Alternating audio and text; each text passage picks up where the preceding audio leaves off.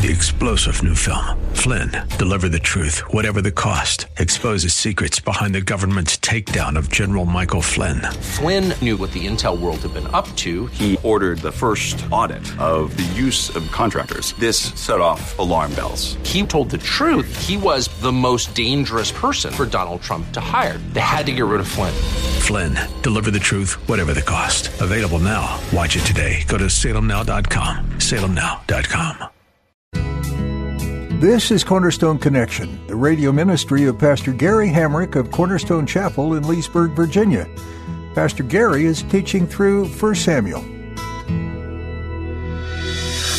love is calling, listen, truth opens up your eyes. Mercy is waiting for you with every sunrise. Here's the principle for us out of chapter 21. Beware of legalism, which is really the desire to be right more than the desire to do the right thing. This was technically against the law, what the priest did here for David. But Jesus actually uses it to remind the religious leaders of his own day, there can be this tendency to be legalistic, which is not a good thing. And legalism is often when you just want to be right. Do you love being right about everything? Many times we feel a sense of superiority when we see someone breaking a rule, even if breaking that rule is the right thing to do. Today, Pastor Gary draws a connection between the stories of a priest breaking rules to feed the fugitive, David, and Jesus' disciples harvesting grain on the Sabbath. This was to show that doing what's right may at times take priority over following rules to the letter. One of Jesus' greatest commandments is for us to love our neighbors as ourselves. At the close of Pastor Gary's message today, I'll be sharing with you how you can get a copy of today's broadcast of Cornerstone Connection. Subscribe to the podcast or get in touch with us. But for now, let's join Pastor Gary in the book of 1 Samuel chapter 20 with today's edition of Cornerstone Connection. You will probably count on one hand the number of close friendships that you will have in the course of a lifetime. Most of us have many acquaintances and many that we would call friends, but a kind of close friend, the kind of person that you can be completely open and vulnerable, honest with. You have their back, they have your back, you're praying for each other, you're holding each other accountable. Those kind of long-lasting, deep friendships are rare and invaluable. And the Bible tells us so. Proverbs 17:17, a friend loves at all times and a brother is born for adversity. Like, I'm not going to ask for a show of hands, but I'm sure that everybody here could probably remember some person in your life that you thought was a friend, but then when hard times came, they bailed and you found out they weren't really your friend. And, you know, sometimes those difficult things are an opportunity to really prune who really is a legitimate friend and who isn't. Because a friend loves at all times. And a brother or sister, someone who's like family to you as a friend, will be there through adversity. And those are your true friends. You end up finding out who your true friends are when you're going through the worst of times. It's easy for people to love you when you're lovely. But when they love you when you're unlovely, when you're down and out, when you have nothing, those are some true friends. Proverbs 18:24, but there is a friend who sticks closer than a brother. Of course, that ultimate friend we have is in Christ. He's the one that sticks closer than any human being. But friendships are things that God wants us to experience, and yet they are often very rare, the kind of deep, close friendships that you see happening here between Jonathan and David. And again, as I pointed out, there's anywhere from 20 to 30-year age difference between David and Jonathan, too. Jonathan was really a generation older than David. So it transcends age, it transcends, backgrounds or dynamics or whatever might be a part of your life, that God can sometimes bring people together. And it's a God thing that when he initiates a genuine, wholesome, healthy friendships. And so that's what you see happening here. And it's this whole chapter, really. So let's carry on reading verse 18. And then Jonathan said to David, tomorrow is the new moon, and you will be missed because your seat will be empty. And when you have stayed 3 days, go down quickly and come to the place where you had on the day of the deed. and remained by the stone Ezel. So apparently there's this big stone that was, they named it, and they knew where it was. And so that's going to be the meetup location. And he says, when I will shoot 3 arrows to the side, as though I shot at a target, and there I will send a lad, saying, go find the arrows. If I expressly say to the lad, look, the arrows are on this side of you, get them and come, then as the Lord lives, there is safety for you and no harm. But if I say thus to the young man, look, the arrows are beyond you, go your way, for the Lord has sent you away. And as for the matter which you and I have spoken of, indeed, the Lord be between you and me forever. All right, that sounds a little confusing. Let me break it down. Basically, they come up with this kind of Morse code. And Jonathan says, okay, here's the plan. Just like you said, David, I'm going to go home, and at the palace, we're going to have dinner. It's going to be the new moon. 3 days, you're not going to be there. We'll see how my dad reacts to your not being there. This is what I want you to do. I want you to go hide by the stone of Ezel. You know where that big stone is that we always hang out around? Okay, go hide out there. Hide behind this big rock, okay, some kind of a boulder-like thing. And he said, and I'm going to send you a signal. And you're going to know because I'll treat the stone like it's a target. And if I shoot arrows, 3 arrows, just off to the side, it means one thing. It means it's okay and it's all good and the coast is clear and you can come out and come back. If I shoot the arrows and I lob them a far distance away and I say to the lad who's collecting the arrows, just keep running. It's way, way beyond. You'll get my arrows. Go retrieve my arrows. But if I shoot them way far away, then that's a signal to you that you need to go way far away. Okay, that's what he's saying. So it's either going to be off to the side, coast is clear, or the arrows are going to be lobbed far away, and that's your signal, like run for your life. Okay? So they've worked this out together. And it says, and then verse 24, then David hid in the field, and when the new moon had come, the king sat down to eat the feast. Now the king sat on his seat, as at other times, on a seat by the wall. And Jonathan arose, and Abner sat by Saul's side, but David's place was empty. Nevertheless, Saul did not say anything that day, for he thought, well, something has happened to him. He is unclean. Surely he is unclean. And it happened the next day, the second day of the month, that David's place was empty. And Saul said to Jonathan, his son, why has the son of Jesse not come to eat, either yesterday or today? And so Jonathan answered Saul, David earnestly asked permission of me to go to Bethlehem. Okay, so here's this lie, right? And he said, please let me go, for our family has a sacrifice in the city, and my brother has commanded me to be there. And now, if I have found favor in your eyes, please let me get away and see my brothers. And therefore, he has not come to the king's table. So that's what Jonathan says. He's in Bethlehem. And then Saul's anger, look at this, verse 30. Then Saul's anger was aroused against Jonathan, and he said to him, you son of a perverse, rebellious woman. All right? We have another phrase for that, son of a bee, right? That's what he calls his own son. He's calling his own son that, which is, that's not a very good comment about your wife either, right? You son of a perverse, rebellious woman, do I not know that you have chosen the son of Jesse to your own shame and to the shame of your mother's nakedness? For as long as the son of Jesse lives on the earth, you shall not be established, nor your kingdom. Now, therefore, send and bring him to me, for he shall surely die. All right, so Jonathan now knows. Dad's having a bad day. He's like, not had his cup of coffee, and he's a little ticked off. And he's just called me an illegitimate son, and he wants to kill my best friend. This is not a good day. It's not going down like I thought. And Jonathan answered Saul, his father, and said to him, why should he be killed? What has he done? And then Saul cast a spear at him to kill him, his son, by which Jonathan knew. He's Captain Obvious. He knew that it was determined by his father to kill David. I think I understand now. You actually do want to kill my best friend because you also want to kill me. And so Jonathan arose from the table in fierce anger and ate no food the second day of the month, for he was grieved for David because his father had treated him shamefully. So it was in the morning that Jonathan went out into the field at the time appointed with David, and a little lad was with him. And then he said to his lad, now run, find the arrows which I shoot. As the lad ran, he shot an arrow beyond him. So he's lobbing it far away now. And when the lad had come to the place where the arrow was, which Jonathan had shot, Jonathan cried out after the lad and said, Is not the arrow beyond you?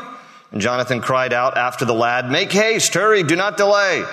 And so Jonathan's lad gathered up the arrows and came back to his master. But the lad did not know anything. Only Jonathan and David knew of the matter.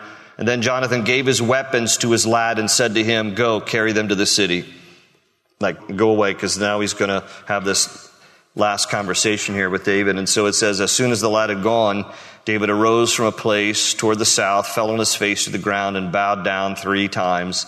And they kissed one another. Okay, again, this is completely platonic, especially in that culture. When I go to Israel, and some of the men that I've known there for years, that's just the way it is in that culture, okay?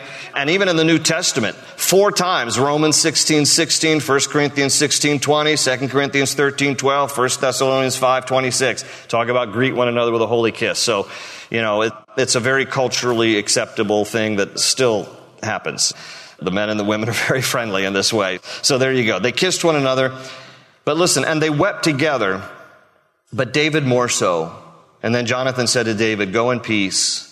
Since we have both sworn in the name of the Lord, saying, May the Lord be between you and me, and between your descendants and my descendants forever. And so we arose and departed, and Jonathan went into the city. So this is it's obviously an emotional moment between two best friends who David realizes he probably will not really see Jonathan again. That will be true in some regards because David will just be a man on the run. He'll just have slight interactions here and again with Saul and Jonathan, but really in terms of them living life or doing life together, that's gone now. That's gone because David's going to be a man on the run. Tragically, spoiler alert, but Saul and Jonathan will both die in battle in about another 10, 15 years. And so the friendship that would have normally been there, like when, two buddies get to hang out together, they're not hanging out together. Like, this is it, because Dad will not stop short of just killing David. And so, chapter 21. Now David came to Nob. Where is Nob? It's just past Lincoln and Blinken. Okay. That's Nod anyway, so it's not even a good joke. But I want you to notice with me no less than 8 different places David hides in Ramah, Naoth, in the fields of Gibeah where he was by the stone of Elzar. He's going to hide in Nob, in the tabernacle. He's going to later hide in Gath, the cave at Adullam, Mizpah, and the forest of Hereth. So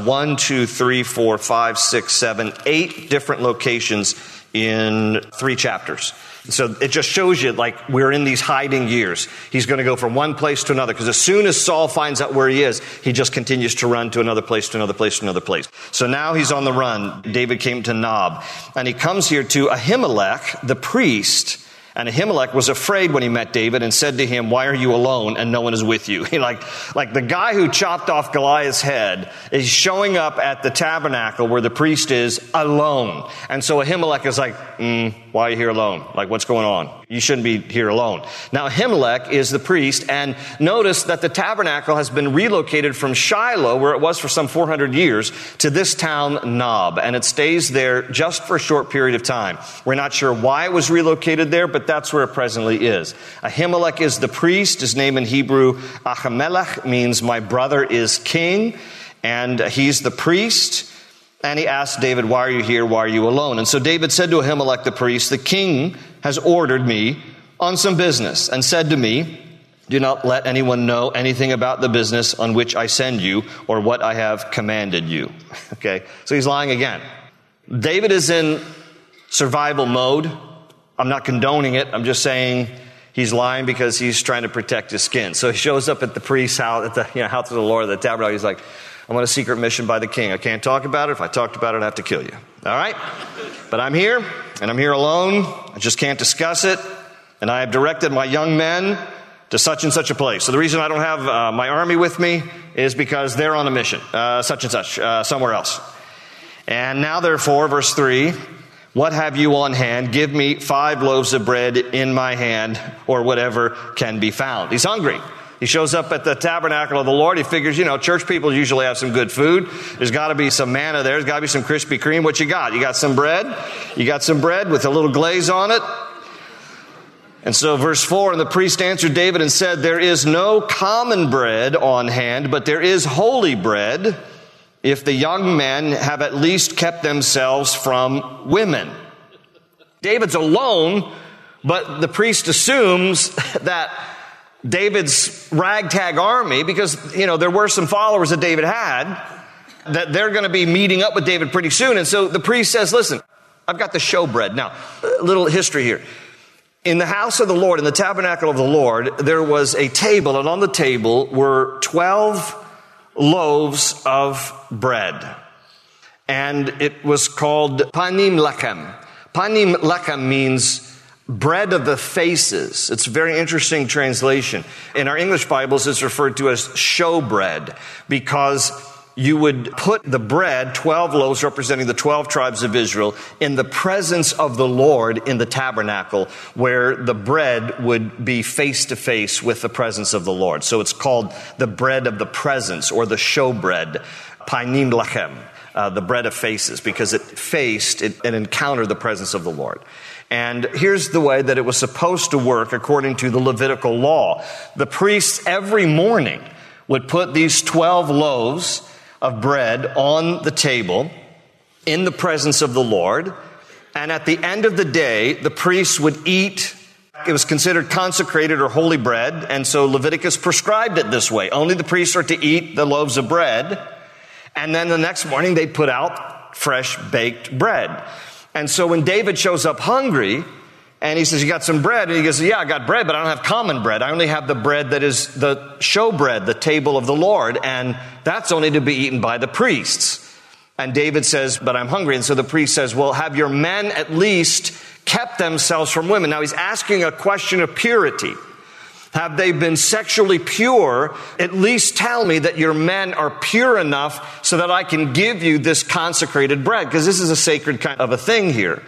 And so David responds, he answers the priest, and he said to him in verse 5, truly women have been kept from us about 3 days since I came out, and the vessels of the young men are holy, and the bread is in effect common, even though it was consecrated in the vessel this day. Now, he says there, the men have kept themselves from women. Okay, well, there are no men. So the whole thing is a ruse. He's just lying. And he says, so we're consecrated, and so you can give us the consecrated bread. All is well.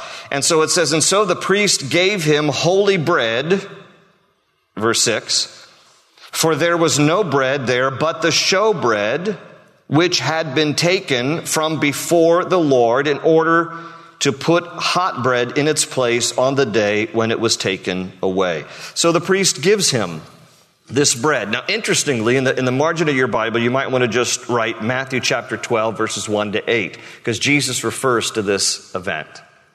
In Matthew chapter 12, Jesus with his disciples are strolling through a grain field, and it's a Sabbath day. Now, the Jewish law said, no work on a Sabbath day. So Jesus and his disciples are strolling through a grain field, and they're plucking the heads off the wheat, and they're rubbing the grain in their hands to separate the kernels from the chaff. And then they're eating the kernels as they're walking through the grain field. And some religious leaders come unglued.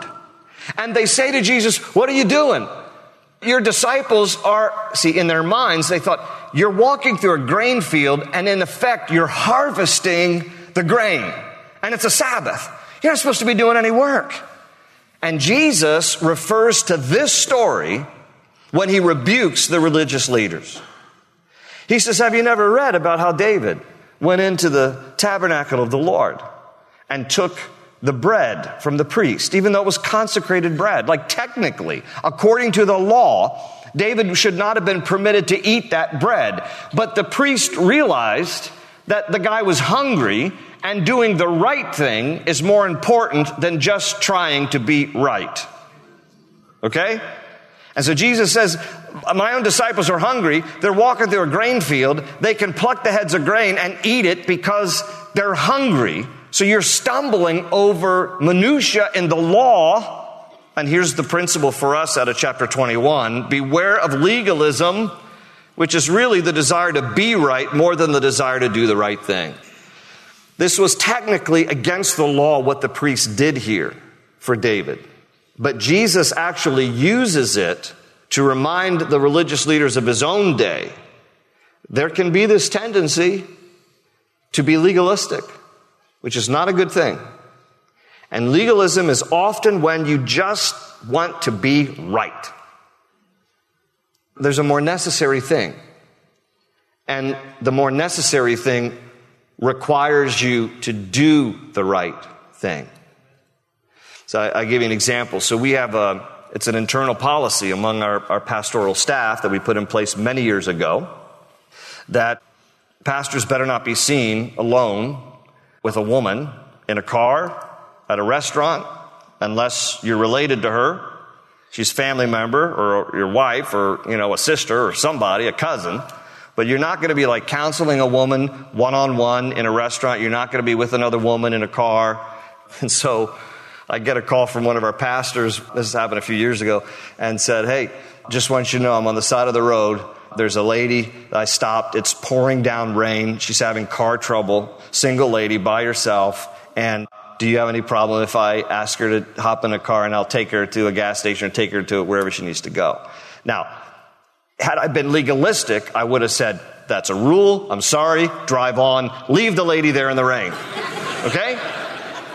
And I appreciated that he called me to just kind of, a little internal accountability. And I said, yeah, thanks for calling. Of course, take her where she needs to go. So the Pharisees were guilty of, the latter. Like they would have been like, I'm sorry, the rule is no other woman in your car. I don't care if she might get struck by lightning. I don't care if she's stranded there. I don't care that it's midnight. Drive away, right? That's legalism. That's wanting to be right because that's the rule. And sometimes in an effort to want to be right. Listen, husbands and wives, this plays out in marriage all the time. In an effort to want to be right, we don't do the right thing. And so we have to guard against legalism. It can creep up in our lives. And the priest gave David the bread, and he ate. And we'll end here at verse 7. Now a certain man of the servants of Saul was there that day, detained before the Lord, and his name was Doeg, an Edomite, the chief of the herdsmen who belonged to Saul. So we're first introduced here to Doeg, but we are not going to hear the last of him. He's there to observe what happens. He sees how Ahimelech gives David the showbread, and he registers it, and he's going to use it against David later. He's not a good guy, Doeg. He's one letter off from a dog. That's really is what he is. He's a dog, and he's going to act like that. He's not a good guy, but we'll pick it up. Lord, thank you for this time we've had in your word. We just give you the praise and the glory and the honor. Help us, Lord, on this last point, not to just want to be right, but to do the right thing. And Lord, there's a little bit of legalism probably in all of us if we're not careful. And so, Lord, we pray that you would help us in that regard. And thank you, Lord, for even pointing out this example in Matthew 12, Lord, for us to be reminded of. And thank you for friendships, Lord. They are rare and they are invaluable. And we thank you, Lord, when you bring people into our lives who we can do life together with. And we're grateful for good friends, Lord, that you bring our way. And may we be good friends. It's easy for us to just always want, who's my friend? But we should also be wondering, how am I a good friend to someone else? And so thank you for these lessons, Lord, as we make our way through your word. And we give you praise and glory and honor in Jesus' name. And everybody said, amen, amen. Always an open ocean, jump in and you'll find the cornerstones, your connection, run towards your new life. That's all we have for today's edition of Cornerstone Connection. If you'd like to listen to this message from 1 Samuel again, or if you'd like to explore other messages from Pastor Gary, just visit our website, cornerstoneconnection.cc. Under the Teachings option, you can download our mobile app to stay connected with God's Word everywhere you go. You will also find our companion resources. These digital study guides are meant to give you even more insight into some of the studies Pastor Gary has done and are available free of charge to you. While you're there, take a minute to subscribe to our podcast on Spotify so you never miss another message. You'll also find links with more information about the church behind this ministry, Cornerstone Chapel in Leesburg, Virginia. If you're in the area, we'd love to meet you in person. Come visit us. You'll find service times and more information about Cornerstone Chapel at cornerstoneconnection.cc. With that, our time with you has come to an end for today, so put a marker in your Bible where we left off today in 1 Samuel and make plans to join Pastor Gary next time. Thanks again for listening to today's teaching right here on Cornerstone Connection.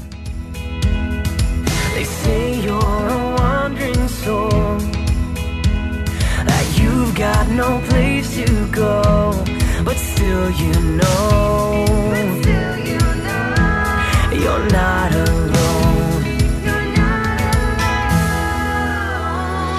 Real love is calling, listen, truth opens up your eyes, mercy is waiting for you with every sunrise, hope is an open ocean, jump in and you'll find the cornerstone's your connection, run towards your new life.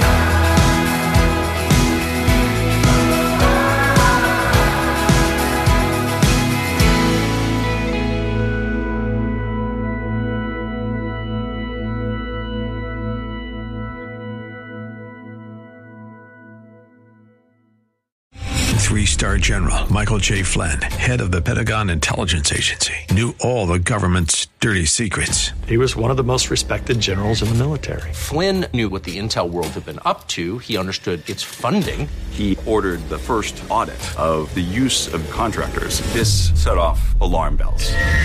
The explosive new documentary, Flynn, Deliver the Truth, Whatever the Cost, and covers the facts behind this scandal. Flynn told the truth. He was the most dangerous person for Donald Trump to hire. I find out the worst enemy that I'm going to face in my life is right here in America. They took my assessment and they wanted me to change it. And I was like, I'm not changing it. They had to get rid of Flynn. With in-depth interviews, archival footage, and never-before-seen personal records of the man behind the headlines. I just felt like I was drowning. Flynn, Deliver the Truth, Whatever the Cost. Available now. Watch it today. Go to SalemNow.com. SalemNow.com.